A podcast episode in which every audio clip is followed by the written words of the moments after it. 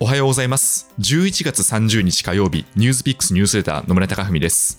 この番組ではソーシャル経済メディアニュースピックスで毎朝配信されているデイリーブリーフィングと連動して5分間で一つだけ今日知っておきたいニュースを解説していきます。ぜひ朝の時間のともにお付き合いいただければ嬉しいです。さて、Twitter というサービスについて皆さんはどのように向き合ってらっしゃいますでしょうか？人と気軽につながれたり、あとは有名人の生の声を聞けたりですね、まあ、あとはその企業によってはこうマーケティングに使っていたりと、かなりですね、世界を変えた一つのプロダクトだとは思うんですけど、最近では炎上の源泉になったりと、功罪半ばするサービスと言えるかもしれません。今日はそんな Twitter の重要な動きについて取り上げたいと思います。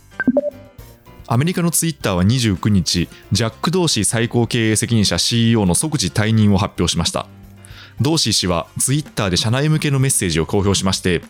ツイッターが創業者から離れる準備ができたと考え、退任する決断をしたと説明しました。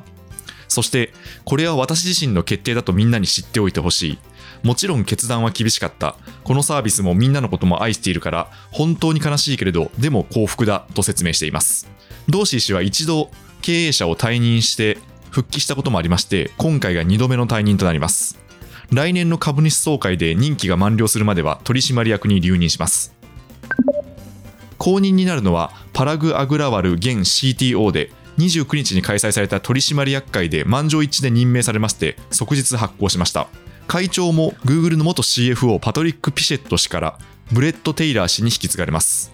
ジャック・ドーシー氏が会長にならずに去る理由としては、新 CEO が創業者の影響を受けずに会社をリードしてほしいからだと説明しています。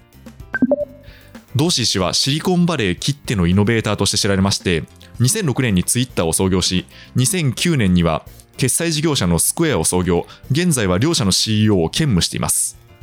そして独特のスタイルで知られまして、午前中はツイッター、午後はスクエア関連の仕事をすると明かしていたり、誕生日にはミャンマーに10日間瞑想に行ったり、昨年にはアフリカに数ヶ月間滞在したいという意向を示していました。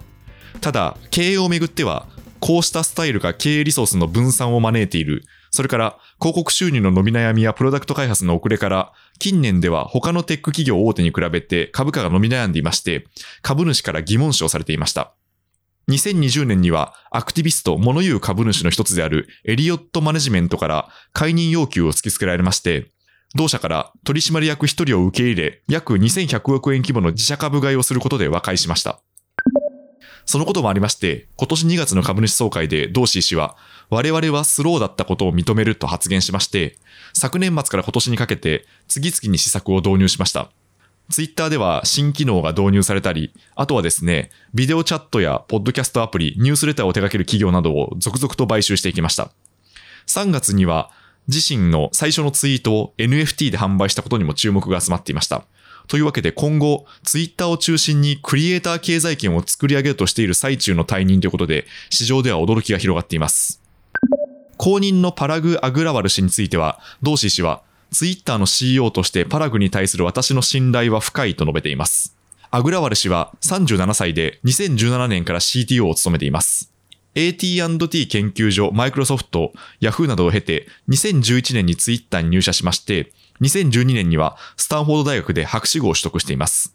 ツイッターでは主にプラットフォーム開発や人工知能技術の開発を手掛けまして、機械学習モデルをタイムラインに組み込みまして、ツイッターの広告価値を高めることに貢献してきました。で、アメリカのメディア CNBC はアグラワル氏について、テクノロジー業界で高い知名度を持つジャック・ドーシー氏とは全く対照的と論評しています。ジャック・ドーシー氏は、良くも悪くもシリコンバレーで目立ってきた人物なんですけど、アグラワル氏はほぼ完全にツイッターの舞台裏にいると記事では書かれています。実際、現在ジャック・ドーシー氏には590万人のフォロワーがいるのですが、アグラワル氏は退任発表時では2万4000でして、